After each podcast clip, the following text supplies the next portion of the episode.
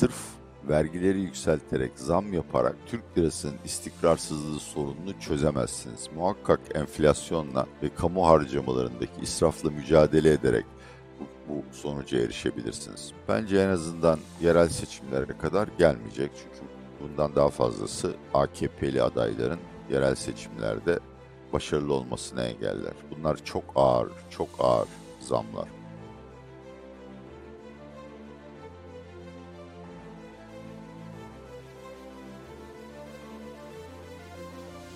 Merhaba, hoş geldiniz. Hoş bulduk sevgili Semih.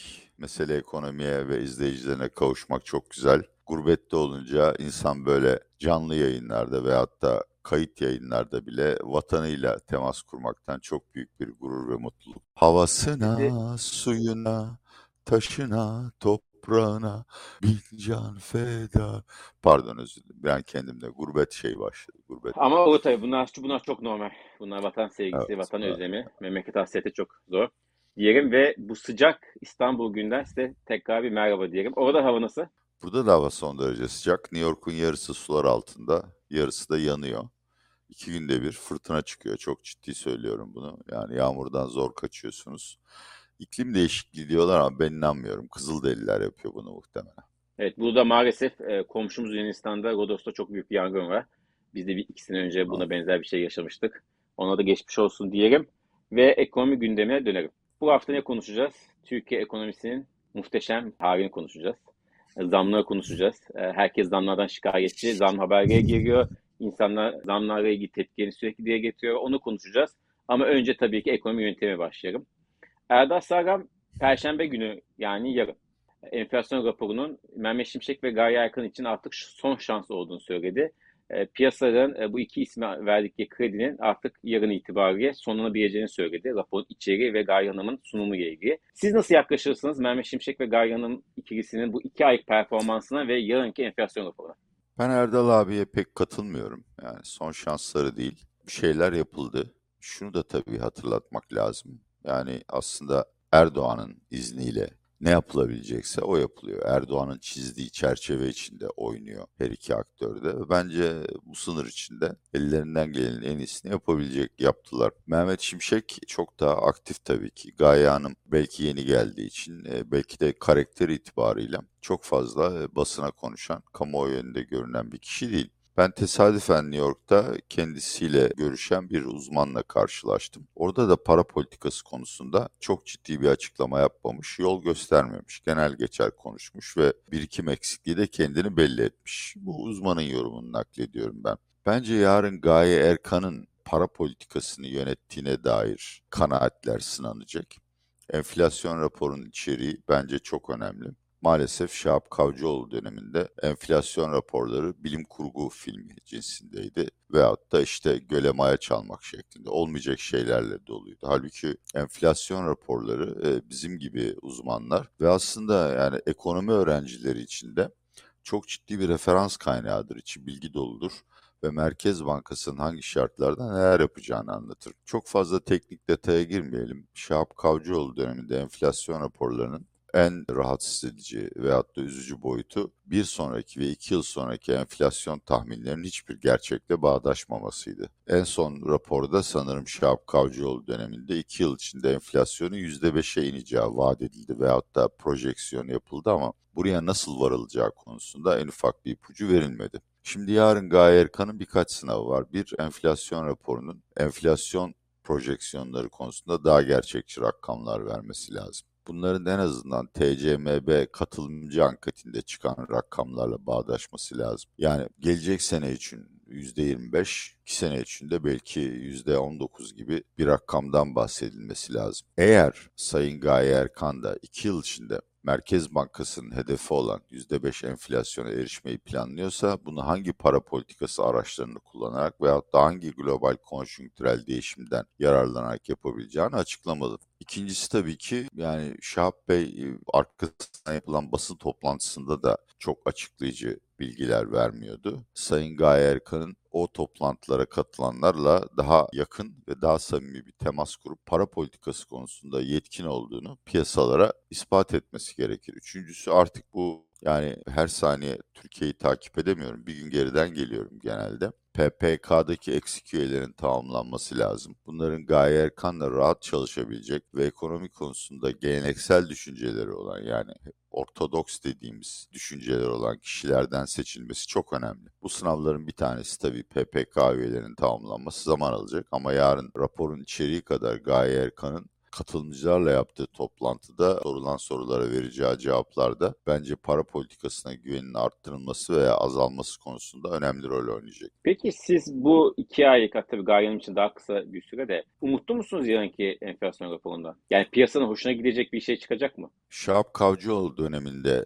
yazılanlara göre çok daha kaliteli bir rapor çıkacağından eminim. Benim için büyük sürpriz Gaye Erkan ve enflasyon raporunu yazan para onaylayan para politikası kurulu üyelerinin Türkiye'nin çok ciddi bir yalnız maliyet değil talep enflasyonu sorunuyla karşı karşıya kaldığını, idari fiyatlardaki artışın yani son zamların enflasyona ek bir katkı yapacağını kabullenmeleri, açıkça beyan etmeleri ve bunlarla nasıl başa çıkacaklarına dair bir yol haritası ortaya koymaları olur. Yol haritası derken ne diyoruz? Yani tamam siz faizleri şu anda trend enflasyonla mücadele edecek, onu baskılayacak bir düzeye çekemiyorsunuz. Ama en azından önümüzdeki günlerde de enflasyonun yüksek seyri devam ederse para politikası konusunda neler yapacağınızı söyleyebilirsiniz. Eğer bunu parasal sıkıla, geleneksel parasal sıkılaştırma yolu yani faiz arttırmayla yapmıyorsanız o zaman işte miktarsal sıkılaştırma ve makro ihtiyati tedbirlerle oynayarak yapacaksınız. Bu konularda açıklamalar yapılması çok önemli olur.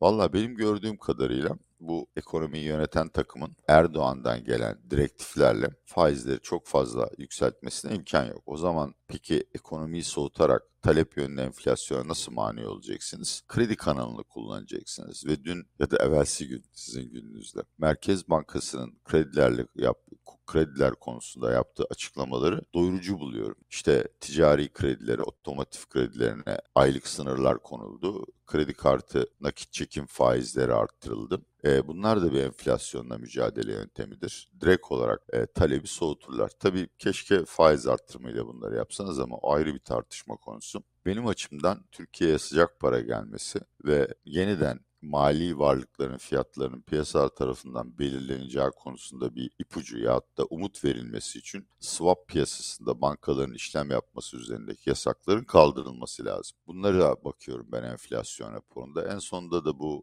yani Merkez Bankası'nın zaman içinde yapabileceği bir şey bankaların menkul, al, menkul kıymet alma mecburiyetlerinin azaltılması ve hatta hangi koşullarda menkul kıymet alacaklarına dair kuralların gevşetilmesi lazım. Şimdi yani bu programın yürümesi için belki biraz sonra bahsederiz. Türkiye'ye yüklü miktarda sıcak para gelmesi lazım. Türkiye'ye bilgi olduğunu CDS'lerden görüyoruz. Yani 600'lerden dün itibariyle 440 bas puana geldi. Ama CDS Türkiye'ye giren para değil. Bu yurt dışında el değiştiren para. Eurobondlarda da bir rally var. Paranın içeri gelmesi için 3 tane kaynak var. Borsa, swap ve devlet tahvilleri, DIPS piyasası borsaya geliyor ama swap'tan hiç para gelmiyor ki bir zamanlar Türkiye'ye sıcak para getiren en önemli musluk burasıydı. Ve tabii ki bu tahvil faizlerinden de yani kimse tahvil almaz. Türkiye'deki tahvil stokunun, açık tedavüldeki tahvil stokunun bir zamanlar neredeyse %30'u yabancı kurumsal yatırımcıların elindeydi. Bu oran artık sıfıra kadar, yüzde birkaça kadar düştü.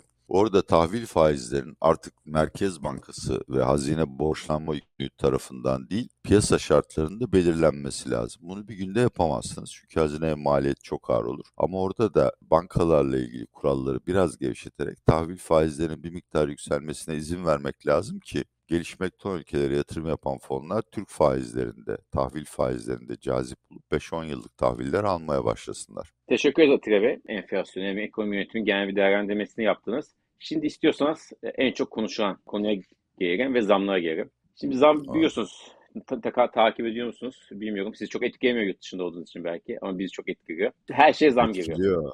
Evet, Etkiliyor mu? etkiliyor. Dün, evet, dün benim kurumlar vergisi ilk taksidi ya da ikinci taksidi geldi. Ben Sayın Erdoğan'a gönülden teşekkür ettim ve şu anda da koltuğa oturamıyorum. Altımda yastık var. Geçmiş olsun diyelim. Hepimizin benzer durumu var. Bu zamla tamam yapılması gerekiyordu.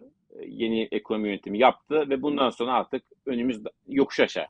En zor geride kaldı zam konusunda bahsediyorum. Diyebilir miyiz yoksa bu zamların arkası gelecek mi? Bence en azından yerel seçimlere kadar gelmeyecek. Çünkü bundan daha fazlası AKP'li adayların yerel seçimlerde başarılı olmasını engeller. Bunlar çok ağır, çok ağır zamlar. Şimdi önce ihtiyaçtan başlayalım. İhtiyaç hakikaten çok büyüktü. Eğer bu vergi paket çıkmasaydı Türkiye'nin bütçe açığının milli gelir oranı %10'a varıyordu. Bunu bir sene sürdürebilirsiniz. Çünkü deprem harcamaları da var. Yani insanlar anlayış gösterir ama tedbir almazsanız bu bütçe açıkları her sene %10 olacak. Çünkü çoğu işte maaş, EYT ve sosyal güvenlik kurumlarına yapılan katkılardan kaynaklanıyor. Dolayısıyla zamlar yapıldı. Bence yanlış yapıldı. Bir miktar ÖTV, KDV artışlarını hazmedecektik. Yani bu Erdoğan'a oy verirken herkesin bunu bilmesi gerekirdi. Ama ek vergilerin büyük bölümü işte zenginlerden alınmalıydı. Bireysel gelir vergisi ve bankalardan ciro vergisi şeklinde tahsil edilmeliydi. Ve en önemlisi de harcamalarda bir takım kesintiler yapılmalıydı. Yani psikolojik açıdan halktan büyük fedakarlık istiyorsunuz ama devlet, saray ve Türkiye Büyük Millet Meclisi'nin harcamalarından sembolik de olsa en ufak bir kesinti yapılmıyor ve işte muhalif basına baktığınızda kamuda har vurup harman savurmanın devam ettiğini görüyorsunuz. Bu açıdan yanlıştı. Şimdi bu zamları yaptık ama sorunu çözemedik. Niye çözemedik? Bu zamların ilk etkisi enflasyonu arttırma yolunda olacaktır. Yani kesin bir rakam vermek zor ama Temmuz enflasyonunun %10 civarında çıkacağı söyleniyor uzman kişiler tarafından. Toplamda da asgari ücret zammı işte bu doğalgaz enerji zamları, e, Türk lirasının değer kaybı filan bir 10-12 puan enflasyona katkıda bulunacak. Ya yani bizim yıl sonu enflasyon tahminimiz 50 idi 60'lara çektik piyasada oralarda. E peki yıl sonunda enflasyon 60 olursa ne olacak? Sene başında yeniden emekliye, memura, işçiye zam yapma ihtiyacı hasıl olacak. Ve bütün bunlar da bütçe harcamalarını arttıracak.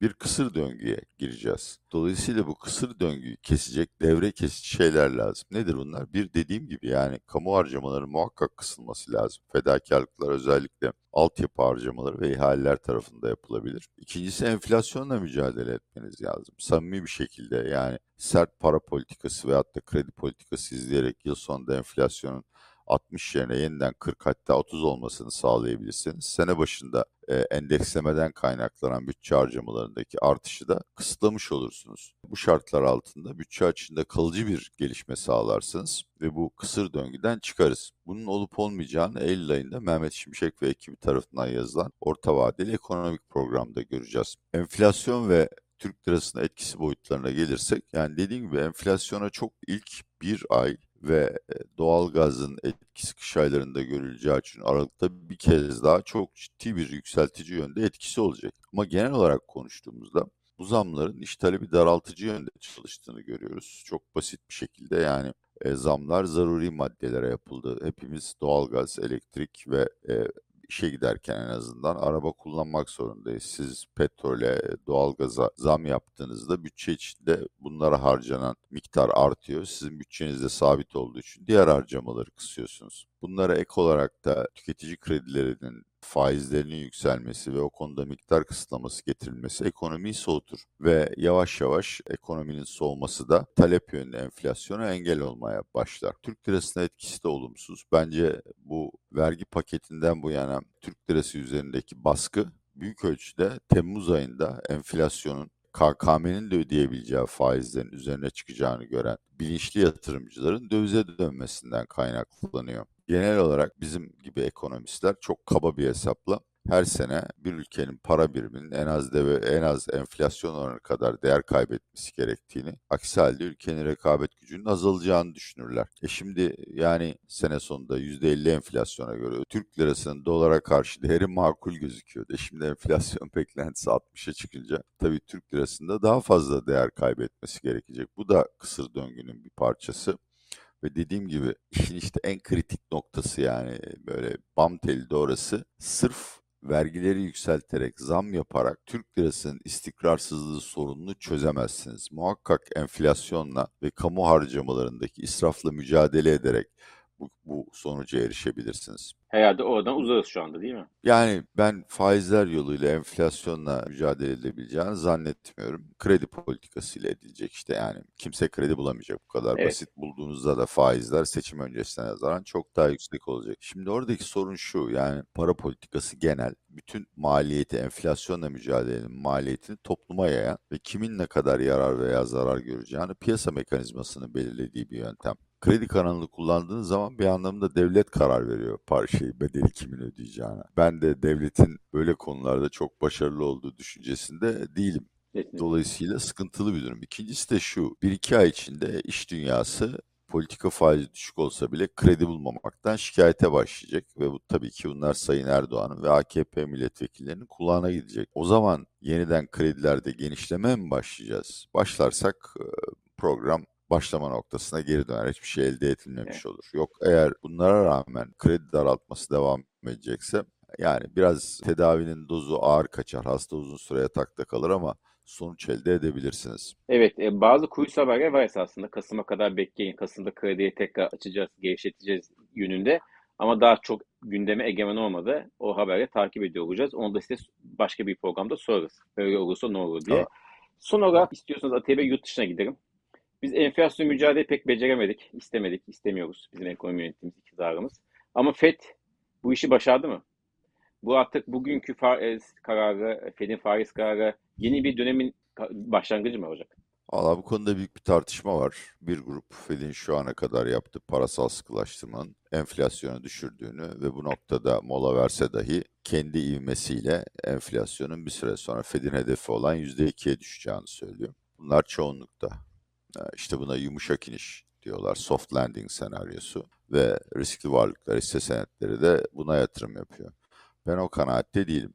Benim içinde bulunduğum azınlık grubu Fed'in enflasyon gelişmelerini değerlendirirken kullandığı temel gösterge olan çekirdek PC tüketici harcamaları endeksinin 3'ten 2'ye indirmenin çok zor olacağını söylüyor. Hatta El Arian gibi önemli düşünürler bu yeni global şartlarda Fed'in veyahut da herhangi bir merkez bankasının %2 enflasyon hedefine erişmesinin imkansız olduğunu, enflasyon hedefinin %3'e yükselmesi gerektiğini söylüyorlar. Ve IMF'nin son dünyaya bakış veyahut da dünya ekonomisi tahminleri raporu da bize destek veriyordu. Yani enflasyonla mücadele bitmedi. Özetle söylemek gerekirse Fed mola verir. Ben anlıyorum. Çünkü para politikası bazen 5 çeyrek, 6 çeyrek geriden etkisini gösteriyor. Şu ana kadar da güzel bir sıkılaştırma yapalım. Yapalım. Yaptık bakalım. Ama yıl sonuna doğru faiz indirimlerinin yeniden başlayacağı düşüncesi içindeyim. Fed FOMC'nin aldığı kadar karar kadar Powell'ın söyleyecekleri de önemli. Çok hassas böyle bir adeta e, Sırat Köprüsü'nde yürüyecek ya da uçurumlar arasındaki ipin üstünde yürüyecek. Kesinlikle piyasalara para politikasında sıkılaştırmanın artık bittiğine dair bir mesaj ya da umut verilmemeli. O zaman yani hisse senetleri coşar, spekülatif bir aşamaya geçer ve ekonomi yeniden hızlanmaya başlar. İstediğinizi elde etmemiş olursunuz. Aksine Eylül toplantısında yeni bir faiz artışı beklemenin makul olduğunu, Fed üyelerinin bireysel faiz tahminlerini içeren dot plot dediğimiz listenin de hala geçerli olduğunu söylemesi lazım. O listeye göre veyahut da o tahminlere göre Fed'in bu sene bir faiz artırımı daha yapması lazım. En sonda Fed faiz artırımlarını bitirse dahi buradan yeniden parasal gevşeme yani faizlerin indirilmesi aşamasına geçmek için çok uzun bir bekleme dönemi olacağını piyasalara alıştırması lazım. Bu mesajı doğru verirse piyasalarda ve ekonomide çok büyük bir çalkantı olmadan 25 bas puanı e, arttırır. Eylül'e kadar zaman kazanırsınız. Yok yanlış beklentiler verilirse bu Powell'ın beceriksizliğinden olabilir. Piyasaların bazı şeyleri yanlış anlamaya çok niyetli olmasından kaynaklanabilir. Ben size olacakları söyleyeyim. Bir, altında acayip bir rally görürüz. İkincisi ABD tahvil faizleri ve Amerikan dolar endeksi çok ciddi bir şekilde değer kaybeder. Üçüncüsü başta Nasdaq olmak üzere bütün Amerikan borsaları ve Türkiye gibi gelişmekte olan ülke borsalarının şaha kalktığını görürüz. Bakalım hangisini göreceğiz? Vaktim olursa biraz da Avrupa Merkez Bankası ve Japon Merkez Bankası hakkında konuşmak isterim. Çünkü bence onlar da bundan sonra alacakları kararlar hem parite vasıtasıyla hem ekonomi üzerindeki etkileri vasıtasıyla kısaca değerlendirmeye değer. Tabii ki bugün Atiye Bey. Çok teşekkür ediyorum Semih Bey. Avrupa Merkez Bankası çok daha çetin bir enflasyon sorunuyla boğuşuyor ve kendisine verilen anayasal veyahut da kurumsal görev niteliği şey e, çerçevesinde de işsizliği düşünmek zorunda değil. Bu yüzden Avrupa Merkez Bankası en az iki faiz arttırımı daha yapacak. Bu eğer Powell bu gece mesajının tonunu doğru ayarlayamazsa euro doların yükselmesi anlamına gelir. 1.15'e kadar gideriz. İkincisi Avrupa ekonomisi resesyondaydı değildi. Yani yüzde yüzde sıfır bir büyümüş ve hatta yüzde sıfır bir küçülmüş yani adam hasta ne diyelim ki. Avrupa Merkez Bankası'nın parasal sıkılaştırması Avrupa ekonomisinin bu sene bayağı cansız seyretmesine neden olacak. Ben bu sene büyüme beklemiyorum IMF tahminleri aksine. Bank of Japan çok önemli. Çünkü yeni başkan ismini unutuyorum çok özür dilerim. Büyük bir sabır ve inatla sonsuz para basma politikasını sürdürüyor. Halbuki Japonya'da enflasyon yükseliyor. Enflasyon beklentileri de yükseliyor. Ama ben bu konuda Bank of Japan'i suçlu bulmuyorum. Yani 30 yıllık çok öldürücü Japonya'nın istikbalini karartıcı bir deflasyon sürecinden sonra burada çok tedbirli olmak lazım. Enflasyonun birkaç sene hedef üzerinde, %2 hedef üzerinde hareket etmesine razı olmak lazım ki toplumdaki o deflasyon beklentisini, deflasyon umutsuzluğunu kırın. Ama yine uzmanların görüşüne dayanarak söylüyorum. Japonya'da da artık deflasyon bitti. Yani küresel bir hadise, facia olur. Yine fiyatlar düşer ama bunu da pek olası görmüyorum. O zaman bütün dünya Japonya Merkez Bankası'nın bu aşırı gevşek para politikasından daha makul para politikasına geçişine hazır olmalı. Ki bence o Fed'in beklenenden daha fazla faiz artırımı yapması kadar öldürücü bir şey olur. Ne yapacak? Bir, tahviller üzerindeki getiri sınırını kaldıracak. Yani şu anda bu 0.20 zannediyorum 10 yıllık devlet tahvillerinde diyecek ki piyasa nereye götürürse devlet tahvillerinin faizleri oraya çıkabilir. Bu yani Japonya'da örneğin örnek olarak söylüyorum 10 yıllık devlet tahvilinin faizi 0.5 gibi bir orana çıkarsa Japonya'nın akıl almaz miktarlarda değer kazandığını görürüz. Onun da ötesinde bu ABD tahvil piyasasında ve Alman Bund piyasasında yalgı, ya, ya, yankılanır. O da onlar da ciddi bir şekilde değer kaybederler. Yani faizler yükselmeye başlar. İkincisi Bank of Japan bir şekilde artık deflasyonun bittiğini bundan sonra parasal tabanı genişletmek için satın alabileceği enstrümanları daraltması lazım. Mesela işte sadece tahvil alacağını söylemesi lazım. Adamlar o kadar çok şey alıyorlar ki yurt dışı hisse senetleri bile alıyorlar. Bunların yavaş yavaş e, vazgeçilmesi lazım. O aşamaya geldiğimizde tabii bu Japon Merkez Bankası'nın yen kullanıp dolar ve euro varlıkları satın alması onların fiyatlarını yükseltiyor. Burada da bir çalkantı göreceğiz. Bütün bunların bu sene olacağını zannetmiyorum. Ama gelecek sene benim şahsi kanaatim biz Fed ve Avrupa Merkez Bankası açısından çok Bank of Japan'in vereceği kararları yoğunlaşacağız. Piyasaları da o yönlendirecek. Çok teşekkür ederiz bu küresel ekonomiye dair yorumlarınız, engin bilginizi bize paylaştığınız için.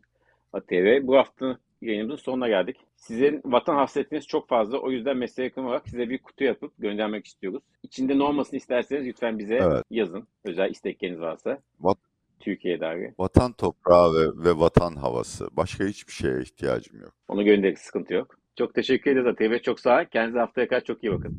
Bütün izleyicilerime de esenlikler diliyorum.